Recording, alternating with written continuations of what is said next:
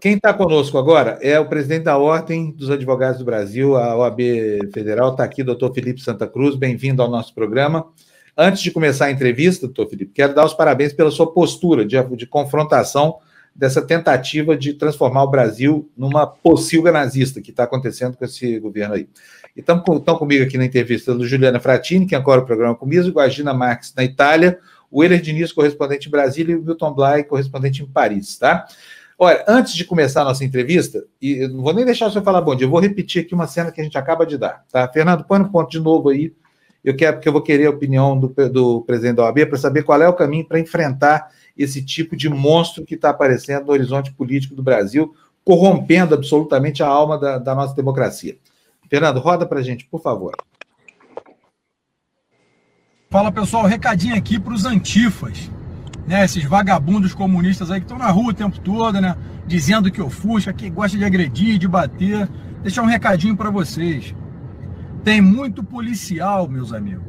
Meus amigos não, amigo caralho, seus filha da puta. Tem muito policial armado nessas manifestações que um de vocês vai achar o de vocês, hein? Na hora que vocês vierem tomar no meio da testa, no meio do peito, e cair o primeiro, vocês vão entender do que, que vocês estão se metendo seus filhos da puta. Vocês não mandam em porra nenhuma, não, seus comunistas. Eu tava lá em Copacabana agora e chamei vocês. Por que, que vocês não foram para cima? Não são valentões? São bons de porrada? Eu deixei na live, tá até gravado. Falei, o primeiro que vier é o caso, para deixar de exemplo. Por que, que vocês não foram lá? Fica gritando de longe com punhos encerrados? Vai tomar no cu, porra. Vocês não são merda nenhuma, não, porra. Até que vocês vão pegar um polícia zangado no meio da multidão e dar no meio da caixa do peito o primeiro que cair, aí vão chamar a gente de truculento, o caralho, eu quero ver. Tá certo? Eu tô esperando, eu esperei vocês lá, vocês não apareceram, porra. Vocês são tudo filha da puta, medroso, covarde. Aí quando pega um manifestante sozinho, aí vocês vão de molão em cima. Mas quando vem os outros correndo, aí vocês correm, fogem. É como já diz o professor Lobo de Carvalho, nem todo comunista, nem todo covarde é comunista, mas todo comunista é covarde. Até que vocês vão pegar um, e eu tô torcendo para isso. Quem sabe não seja eu o sortudo, né? Que vocês me peguem na rua, num dia muito ruim, eu descarregue a minha arma em cima de um filho da puta comunista que tenta me agredir. Vou ter que me defender, né? Não vai ter jeito. Eu vou ter que me defender. E não adianta nem falar que foi homicídio, foi legítima defesa. Doutor Felipe, eu fico com tanta vontade de descarregar uma montanha de palavrões aqui, assim, entendeu? É, assim, porque é uma cena, da, é uma cena abjeta, uma cena horrorosa. Isso é pornografia institucional. É, como é que a gente faz para enfrentar esse tipo de jagunço que tomou conta da política brasileira? Bem-vindo é, aqui entre nós. Obrigado, obrigado pelo convite. Um prazer enorme participar. Saudo, quero saudar todos que participam e assistem esse programa. Quero dizer que é um desafio enorme. Eu, eu todos os dias reflito é, que não podemos descaracterizar a nossa veia pacifista, a nossa fé na democracia, a nossa serenidade, né? não podemos nos transformar é, nos monstros que estamos combatendo. Esse, esse é um risco real dessa polarização, dessa radicalização. É necessário pedir às pessoas que estão absolutamente indignadas, como todos nós, com esse movimento pró-ruptura, é, com esse movimento claramente. O presidente da República é extremamente coerente, ele, ele pode ser acusado de qualquer coisa menos de, de ser incoerente. Né? Ele sempre defendeu o autoritarismo. Democracia, para ele, é a democracia de governo militar, de governo militarizado. É, ele sempre é, manifestou a simpatia pelo Hugo Chávez. Foi o primeiro deputado brasileiro a visitar a Venezuela de Hugo Chávez, no início, quando Hugo Chávez tinha essa identidade ainda mais clara. É, e ele, é, dentro dessa coerência, é, tem trabalhado desde o primeiro dia, não para cumprir o seu juramento constitucional, ele tem trabalhado para romper ah, o dique das instituições que estão fazendo a contenção é, dos arrobos, do, do, do, do viés autoritário, é, de questões como a, a, o armamento, estão tentando, estamos todos tentando conter a terrível política ambiental desse governo, que está devastando não só nossas florestas, mas a imagem do Brasil lá fora. Agora, nesse caminho, com a força simbólica que possui a presidência da República, que é enorme no Brasil, na nossa cultura política, o presidente está empurrando setores ainda mais radicalizados da sua base é, para o confronto. Esse deputado, com toda a imbecilidade desse vídeo, é, é mais um dessa caminhada. E, e, é muito preocupante, é muito preocupante. Eu acho que todos os democratas brasileiros precisam estar em alerta máximo, não cair em provocação. É, eu não quero é, fazer previsões, mas há muito tempo digo que o presidente não vai ficar satisfeito enquanto não tiver mais mortos é, nesse enfrentamento, até para justificar uma ruptura é, por conta de caos social, que ele mesmo está sendo o verdadeiro dínamo é, para implementar. Bom, quem quer tocar a roda, por favor, vocês aí, Willer, é. é. meninas, lá, eu, fala, vai.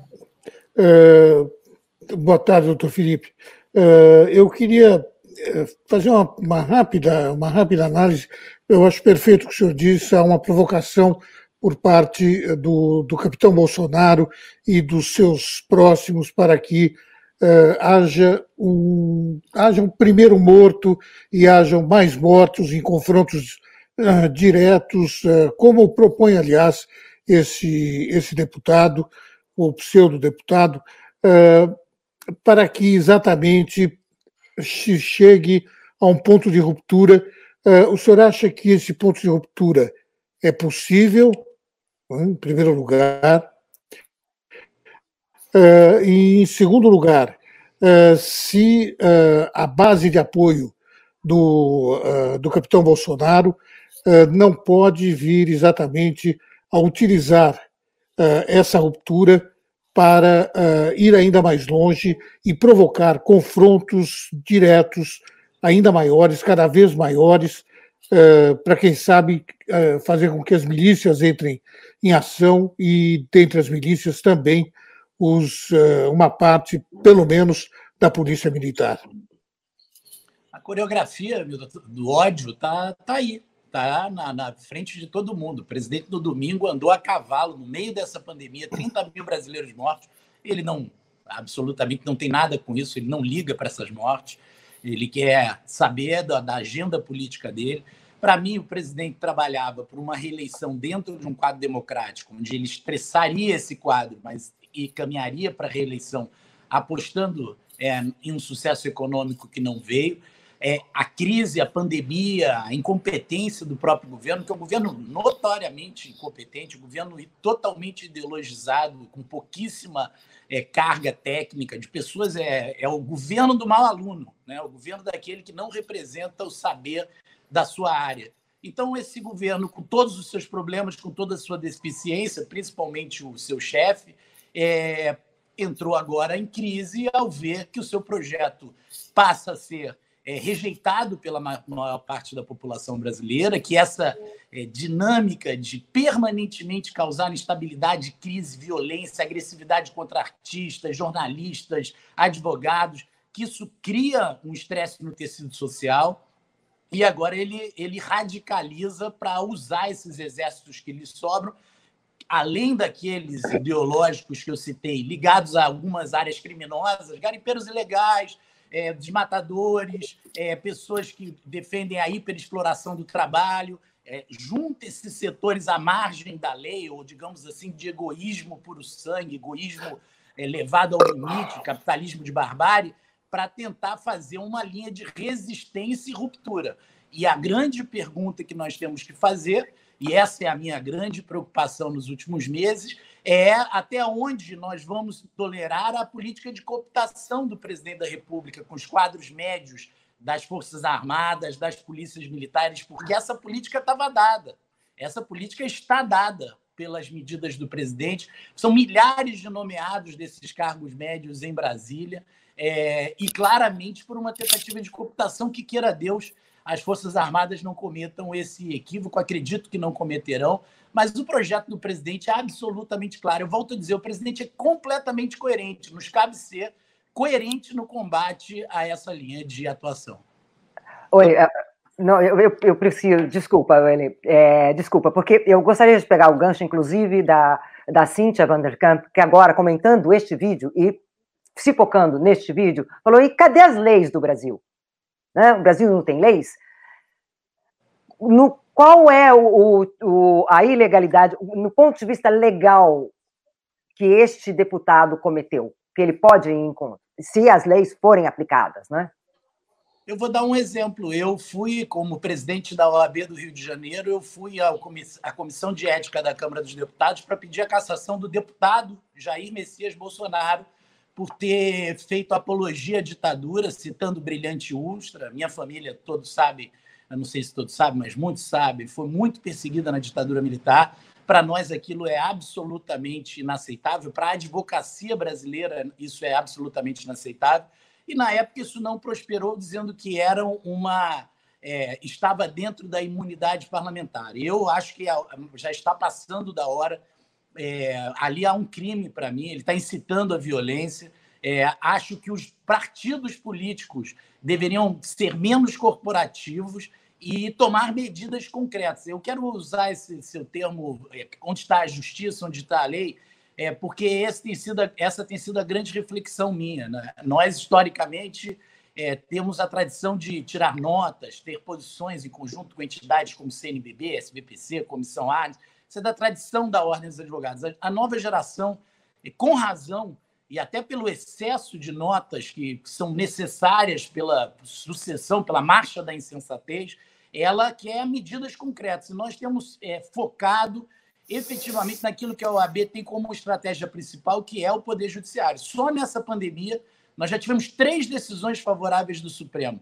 Na competência concorrência, concorrente dos estados e municípios, obrigação do governo seguir as regras da OMS, proibimos, é, é, é, derrubamos a medida provisória é, que estabelecia que os dados dos, dos telefônicos brasileiros forem, fossem entregues sem qualquer política de, de acautelamento certamente terminariam nas mãos do gabinete do ódio. Garantimos a lei de acesso à informação e estamos elaborando uma inicial de improbidade administrativa contra o ministro Ricardo Salles, que será submetida ao Conselho Federal da Ordem. É, a sua pergunta é a grande reflexão nossa. É hora de medidas concretas dentro da lei, dentro das instituições, é, é, buscando aonde é cabível buscar, que é no Poder Judiciário, a contenção desse poder constituído. O presidente da República não é o poder constituinte, ele, tem um, ele exerce um poder constituído que está adstrito aos limites da Constituição e da legislação. Doutor Felipe, é, bom dia, satisfação em falar com o senhor. Qual é a sua avaliação até o momento da conduta do procurador Augusto Aras? Eu ontem falei que o, que o, o, o doutor um profundo respeito, conheço há muitos anos, é um colega, ele é advogado e procurador, agora está afastado da advocacia é, por conta do cargo de PGR, mas é uma pessoa que tem um histórico de, de formação, de, de caráter, de, é, não, não vejo por que mudar esse julgamento. O que eu acho que ele tem que fazer é, e ele está tentando fazer, no que eu assisti nas últimas horas, é desvencilhar-se é, dessa pecha de que estaria é, negociando um cargo no Supremo Tribunal Federal, que eu não acredito. E acho que ele deveria um cartório, um cartório tirar, fazendo um documento público é, de que não aceitará uma vaga se convidado, para acabar, espancar é, essa dúvida que está pairando. Ele já tem um processo complexo é, de legitimação, porque desde 2003 todos os procuradores gerais da República é, foram escolhidos dentro da lista tríplice, só a doutora Raquel não foi a mais votada, e óbvio que isso cria grande resistência interna dentro do Ministério Público, que defende essa lista como um, um canal de ascensão ao cargo de procurador-geral.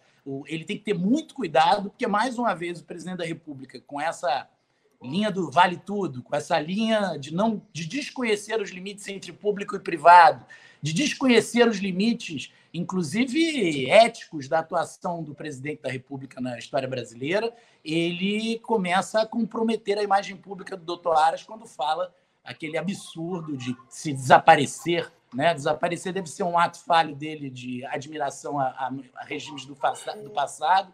Se desaparecer o ministro, é, ele nomearia o Aras. Veja o absurdo que é, com essa base radicalizada que ele está insuflando falar em, em, desaparecimento do ministro do Supremo, é, sem dúvida nenhuma, mostra o, o nível, o patamar de, de, de insensatez. Uhum. Doutor Felipe. O, doutor dia. Felipe, é, ele não pode responder, obviamente, por iniciativas do presidente Jair Bolsonaro, como é, como essa declaração numa live, etc. Mas ele poderia, por exemplo, ter recusado é, essa medalha, ele poderia ter recusado aquela é, visita extemporânea, imprópria naquele, naquele momento, quer dizer, para você não, não permitir a confusão das coisas. É, eu concordo com você, é o que eu estou dizendo. Para mim, ele já deveria ter ido a um cartório dizer que não aceitará ser ministro supremo, que quer exercer a PGR. É, Para mim, ele tem que ter posições públicas é, de independência, porque, como eu disse, ele já tem um processo de legitimação muito questionado e esse processo de cooptação, o presidente da República ele tenta é, fazer isso reiteradamente, como está fazendo agora com setores do, do, do, centro do espectro político. Esse processo de cooptação, é, no caso de um procurador-geral da República, é muito complicado para a imagem desse procurador, o que eu não estou dizendo que no mérito né, de tudo que venho assistindo, tenho minhas discordâncias é, de algumas decisões dele, mas são discordâncias absolutamente razoáveis dentro da, da polêmica e do debate que há no direito. Tá, Doutor Felipe, ah, desculpa, Ju, pode ir você, por favor. Eu gostaria de saber o seguinte: o, o grupo de hackers que se auto-intitula Anônimos é, publicou uma série de dados do Bolsonaro, da família dele, e informa ter muito mais é, dados e informações que ligam Bolsonaro ao assassinato de uma pessoa pública brasileira. Foi isso que foi dito pelo grupo. O, o que fazer numa situação dessa? Essa, é, é, esse vazamento, essa divulgação, ela vale como prova? Não vale? Como é que passa a investigar o Anônimos? Como é que assim, não é que investigar o Anônimos, como é que tem o acesso do Anônimos é, para esses dados e, e, investigar se eles são verdadeiros? É isso a, a, chave disso foi dada no, em todo o processo da Lava Jato. Quer dizer, a prova, é, eu até tenho dúvidas, sinceramente, nunca defendi essa linha, mas hoje a jurisprudência diz que é, quando há interesse público na informação, é, o que não exime aqueles que praticaram o crime de violar a, a vida privada, violar a, o sigilo telefônico, o sigilo telemático daqueles é, daquelas autoridades. Acho perigoso, é óbvio que é perigoso esse tipo de processo. Agora, se as informações forem, forem realmente. É, não vi, não li, estou aqui falando em tese, eu tentei entrar agora há pouco e a, a página, o provedor já tirou essa matéria do ar, é, mas é, se os fatos forem efetivamente relevantes, é óbvio que eles terão é, interesse público e terão repercussão é na opinião pública. Nós há muitos anos denunciamos essa proximidade promíscua. Eu não estou aqui acusando o presidente da República de nada, de assassinato, mas acuso sim é, de ter é, acolhido nos seus gabinetes, porque são vários gabinetes dele, né? A família age como um conglomerado, uma, uma espécie é, de frente né, parlamentar ao mesmo tempo, conjunta, e nesses gabinetes nós temos aí dezenas de milicianos, pessoas condenadas por péssimas práticas nas polícias militares e civil do Rio de Janeiro, dezenas de criminosos que foram acobertados nesses gabinetes, e passarinho que voa com morcego acaba dormindo de cabeça para baixo. Eu quero mostrar aqui para vocês a postagem do, do Anônimos. A acusação é extremamente grave, né? Então, vou aqui, vou dividir a minha tela com vocês. Já vou eu fazer aquela operação que eu nunca acerto aqui, ó. Mas tudo bem, tá aqui, ó, compartilhado. Cadê, cadê? Vamos ver aqui o que, que diz o anônimo sobre a participação do presidente Bolsonaro em crime. Estão vendo aí? Anônimos Brasil. Excelentíssimo Jair Messias Bolsonaro, você está diretamente ligado à morte de uma pessoa pública do Brasil. Aguarde. Quem será a pessoa pública? Será que é Marielle? Será que é outra? Né? Assassinato Eu penso na Marielle também. É, vamos aguardar um pouquinho, porque é, assim, é óbvio que se suspeita da ligação da família do Bolsonaro com esse crime, porque afinal de contas isso aí molesta eles profundamente. O, o, o, assim, o bom senso, a lógica, o direito, a civilidade não nos assistem no, ao, ao, espalhar uma, uma, uma perspectiva que a gente não sabe se é verdadeira. Imputação de crime é, é muito grave. Agora, se o anônimo está falando que tem os elementos, pois que venha logo a público com eles, porque aí não adianta, aí não é calúnia, não é nada. O sujeito matou alguém, é criminoso, é homicida. E é esse o tratamento que ele vai receber aqui, né? É muito bom que aconteça isso, porque isso é uma forma de, de, de municiar a sociedade, viu, doutor Freire? A gente também não é contra a quebra de sigilo criminoso, nada disso, mas, mas no caso dessa milícia que se instalou no poder do Brasil, urge alguma providência, porque não é possível, a gente sente uma apatia muito grande do, do, do Congresso que poderia resolver isso.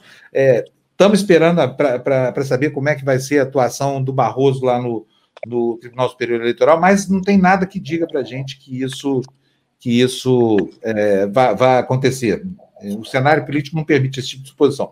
Eu queria saber do senhor, doutor Felipe, o que, é possível fazer no plano legal contra um deputado que nesse canal que falou essa quantidade de bobagem e ameaçando todo mundo? Existe alguma, alguma ação que a OAB ou o cidadão comum possa fazer pedindo o um impedimento de, desse sujeito lá no Congresso para que ele seja julgado pelo Conselho de Ética? Há, há alguma coisa para fazer? Não, ou é só assistir e ficar indignado? Grande, eu acho que temos cobrado dos partidos políticos e do corregedor da Câmara, eu já estou preparando um, um parecer do, da Comissão de Estudos Constitucionais, medidas, né? Que, veja, a imunidade parlamentar é um patrimônio, é, uma, é um pilar da democracia. É, se formos lembrar o grande momento da discussão sobre imunidade parlamentar no nosso país, é o momento que Márcio Moreira Alves, então deputado, um jovem deputado da Guanabara, é, defende é, sua, seu ponto de vista e fala a frase de que as famílias não deveriam é, deixar as suas filhas dançarem com os cadetes do Exército. É, com base nisso, a ditadura militar pediu, usou isso como um escudo, é, como desculpa para pedir a cassação de Márcio Moreira Alves, um grande deputado chamado Djalma Marinho, da Arena, né? ou seja, um deputado da base do governo, é, deu um célebre parecer dizendo que é o rei tudo menos a honra.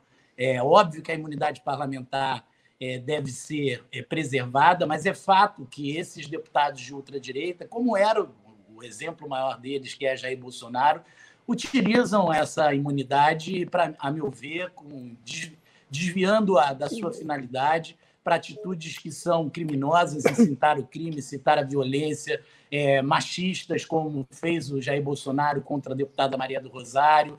É, eles é, utilizam uma liberdade da democracia, como fazem muito bem é, utilizam uma garantia democrática para trabalhar contra a própria democracia. Muito bom. Doutor, Olha, doutor, pode ir, posso, pode.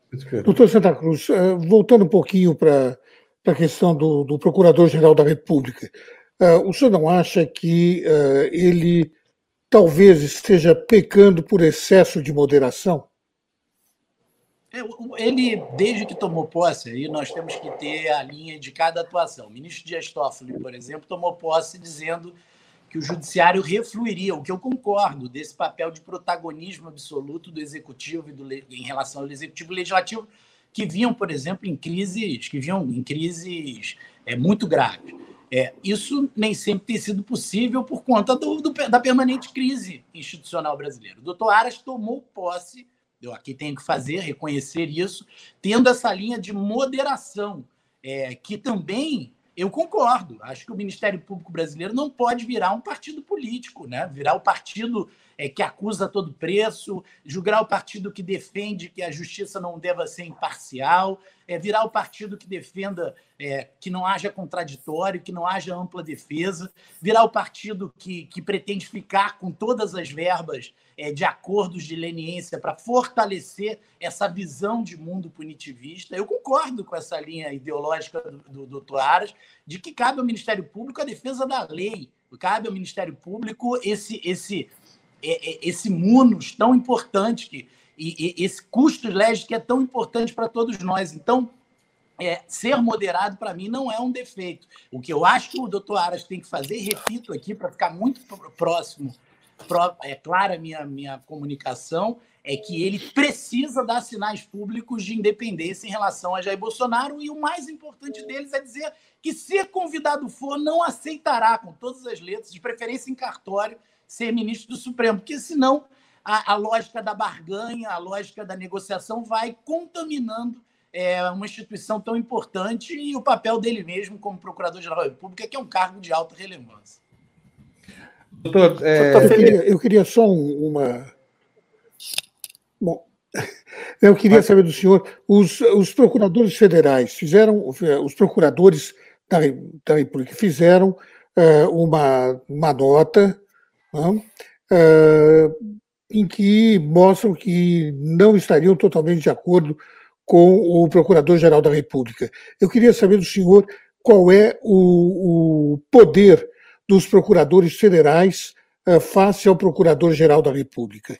Eles podem agir em nome do Procurador-Geral ou eles podem, ao menos, pressionar o procurador-geral para que ele haja? Pressionar podem, o que estão fazendo é pressionar. É, agora, é, também é importante dizer que os procuradores, na sua, por sua independência, na sua atuação, cada. Aliás, é, é, uma, é uma discussão que cabe ser feita com o tempo. Cada procurador é, é, é um ministério público em si. O procurador-geral não tem este controle da atividade de cada procurador desse. Agora, o procurador-geral tem, por lei, uma série de prerrogativas, de, de competências que são exclusivas suas, e óbvio que isso faz parte também de um jogo político-institucional, é, de visões, de enfrentamento de visões, que é legítimo e é democrático.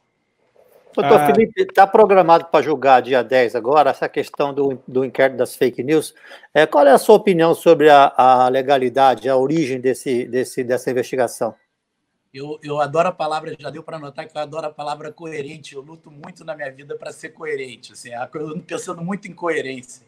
É, e vou dizer que eu tenho que reconhecer publicamente que toda a minha reflexão por, contra esse inquérito, ela tá, eu tenho tentado superar isso, contaminada um pouco pela ótica de vítima. Né? Eu fui vítima desse gabinete do ódio, é, eu passei por situações inacreditáveis, de ataques é, a minha advocacia, ataque à minha memória do meu pai que morreu na ditadura, fotos onde não era eu que se afirmava que era eu, é, ataques à minha família, minha filha de 12 anos de idade que é cantora, é uma máquina, uma máquina cruel que usa robôs, que tem palavras-chave, que espalha a mentira numa velocidade que você não tem qualquer chance de se contrapor a ela.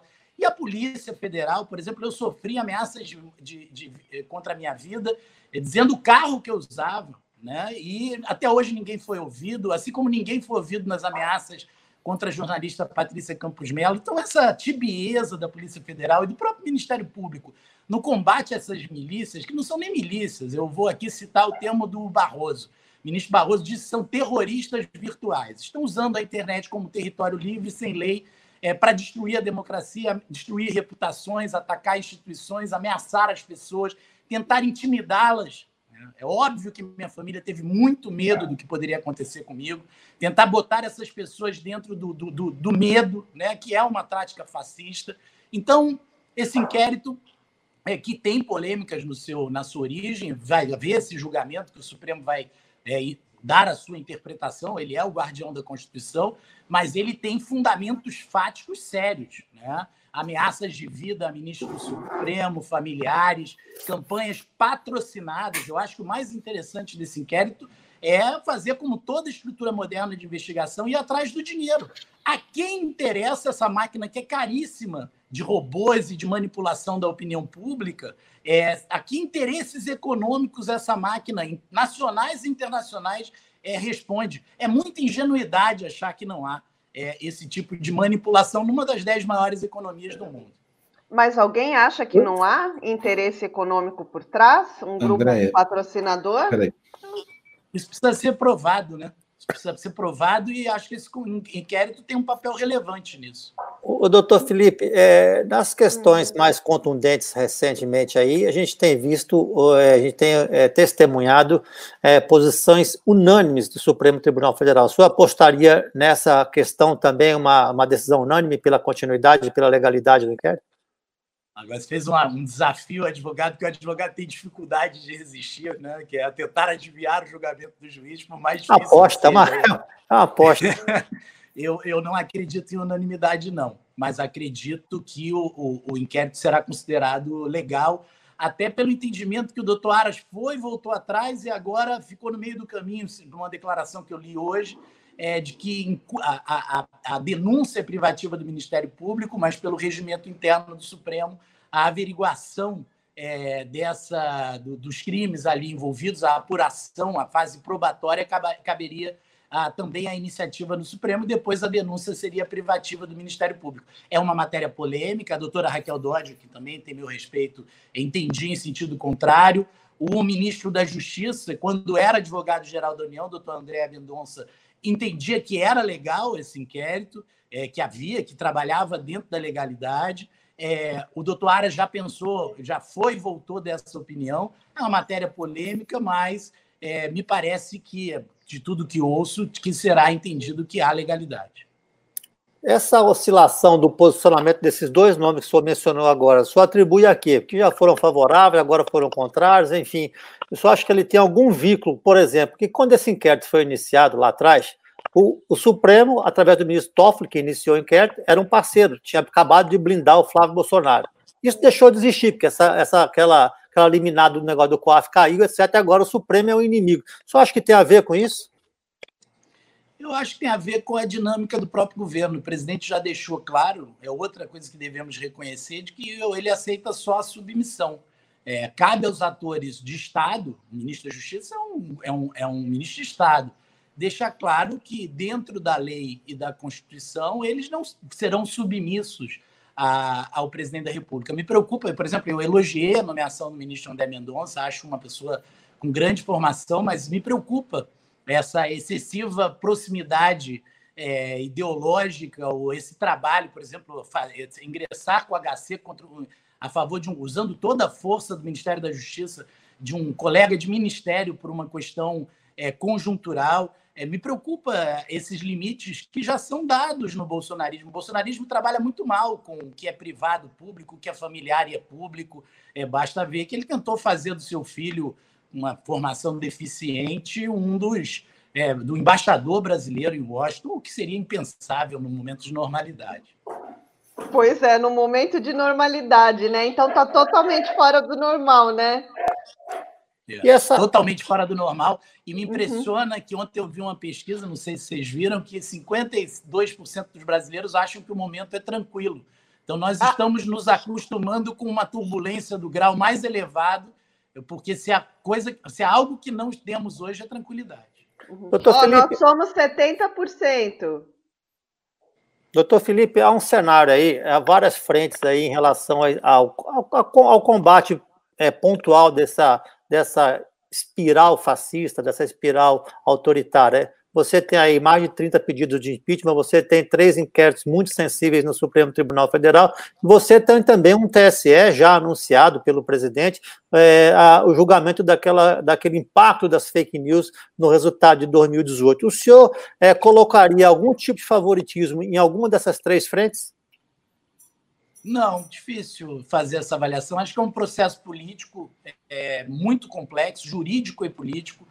O impeachment, toda dor e toda ruptura que há no impeachment, nós já aprendemos na nossa geração, dois impeachments. É, a ordem entende que nesse momento nós temos que tratar é da Covid-19. É, não vejo o ambiente, o Congresso não estava, aqui foi dito, o Congresso sem estar reunido, sem o, o contato de corredor, sem o, a reunião do próprio Conselho Federal da Ordem, que se organiza igual ao Senado da República, são três conselheiros por Estado. É, isso tudo limita muito esse embate e dificulta que se faça uma previsão. O que eu acho relevante é ver que nos últimos semanas o, os democratas brasileiros notaram que precisam passar é, por cima de diferenças, por cima de diferenças do passado, para defender um bem maior que a liberdade. É, eu agora, quando sair dessa entrevista, vou conversar com todas as centrais sindicais, tenho conversado com o empresariado, temos a parceria constante da CNBB, da Comissão Arnes, da SBPC, da Academia Brasileira de Ciências, as entidades da Andifes, da Uni. As entidades estão alertas, estão vigilantes, uma série de manifestos espontâneos estão tomando a rede social, as pessoas estão tomando posição pela democracia. Acho que nesse tempo de isolamento já é um fator muito relevante que merece o nosso cuidado. Doutor, Felipe, eu queria saber do senhor como é que o senhor se sentiu quando houve aquela sacação. Não estou falando de nenhum bandido, desses bandidinhos de Daniel Silveira, essa galera, não estou falando do presidente da República, né, que falou que sabia como seu pai tinha sido morto. Seu pai foi morto sob tortura. E eu queria saber do senhor como é que o senhor se sentiu naquele episódio. Desde então eu queria ter entrevistado o senhor, não, não, não, não, não consegui antes, mas eu, eu fiquei pessoalmente muito chocado com aquilo. Eu não sei como é que isso repercutiu na vida de vocês da família. Eu não sei nem como lhe dizer, não sei nem como lhe expressar a violência, né, a agressividade. Né, a, eu digo sempre, presidente, meu pai era um militante católico, é muito católico, né? Ele começou na Ação Popular, né, que era um movimento católico, e, e, essa violência do presidente da República contra a memória de um jovem de 26 anos é, que era funcionário público, fazia uma, algo, estudante de direito que estava para se formar, lutando para criar um filho. Então, é, é muito, muito, foi muito violento. Né? Mostrou todo o perfil ético para mim, Jair Bolsonaro. Eu tenho muito respeito pela presidência da República, mas em relação ao cidadão Jair Bolsonaro, eu possuo desprezo profundo, não nego isso a ninguém, tem que ser coerente, tem que ser leal, desprezo por, pelo, por esses ideais que ele professa, desprezo pelo que ele acredita de mundo, que eu não acredito e minha família nunca acreditou, que é um mundo de opressão, da lei do mais forte, um mundo de violência, um mundo de. É, que ele caiu. Não, tá aí ainda. Tá aí, mas ficou mudo. Foi muito duro para nós para mim, para os meus familiares, para as minhas tias, para os meus tios. É, por sorte, minha avó já estava muito doente. Sorte, eu digo, porque ela não, não assistiu. Para minha avó, teria sido. É, mataria naquela época é, de uma forma ainda mais dolorosa a minha avó. E ela, ela lutou a vida inteira pela, pelo corpo do meu pai e, e mostrou todo o caráter do presidente Jair Bolsonaro. E quais foram as providências que a família tomou para, no sentido de interpelar, de saber se ele foi cúmplice, como é que ele soube disso? Como, como é que, quais foram as providências judiciais que o senhor tomou?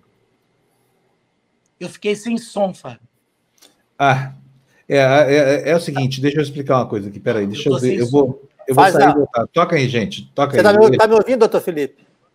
Está me, tá me ouvindo? Tem, não, Fábio, tem que, é, tem que botar ele de volta. Tá, agora ele está ouvindo. Está ouvindo agora? Não, não está ouvindo. saiu. Agora ele está ouvindo. Está ouvindo? Tá. Não, ele não está ouvindo, não. Gente, está um inferno isso hoje. Hoje eu não consegui terminar o, o despertador, você entendeu? Tá assim, então a guerra no, no, no underground da, da, internet, horrível aqui. Toda hora cai, derruba a transmissão. O nosso site foi derrubado ontem. É, até agora não consegui devolver as funcionalidades do site. Quer dizer, nós estamos vivendo um período de trevas mesmo, porque não é só a discussão política. A questão é você não poder falar, você não tem voz para falar. Porque você abre a boca e começa essa, essa, essa campanha aí, né? Bom, deixa eu ver se o doutor Felipe já voltou aqui. Vamos ver é, se ele... Era bom, porque eu, te, eu tinha algumas não. coisas para perguntar a ele ainda. É, tem um monte de coisa para falar com é. ele. Uma pena. Não, mas acho que ele volta aí sim. Bom, então, então deixa eu continuar explicando aqui para vocês. Ele, enquanto ele não, não faz, não refaz a conexão. Então, ontem, por volta de meio-dia, me liga aqui o Natalzinho, sabe o Natalzinho, Weller? De Brasília? Natalzinho fala, Fábio, olha, tem um amigo meu aqui que é, é de, da área de TI e ele fica na internet é, observando os movimentos, dizendo que vocês estão sob ataque severo. Está acontecendo alguma coisa com você? Fui ver as nossas redes sociais, essa coisa toda, gente, tudo mexido, uma coisa horrorosa. Mas onde os caras fizeram o maior estrago mesmo foi no, no, no, no site, no democracia.tv, que ainda não foi restabelecido e será restabelecido. A gente perdeu algum, algum material, acho que não vai ter condição de recuperar material publicado ao longo da semana, os últimos posts foram embora porque eles corromperam o banco de dados. Né? Aí hoje de manhã continua essa história. Eu acho que tem um, um ambiente muito nervosismo entre eles, sabe? Não sei o que está acontecendo, não sei a que, que o Anônimo está se referindo aí. O fato é que é o seguinte: indício de prática de crime não falta para essa galera, concorda? Então, assim, deve haver aí no ar alguma coisa muito séria, muito severa para acontecer.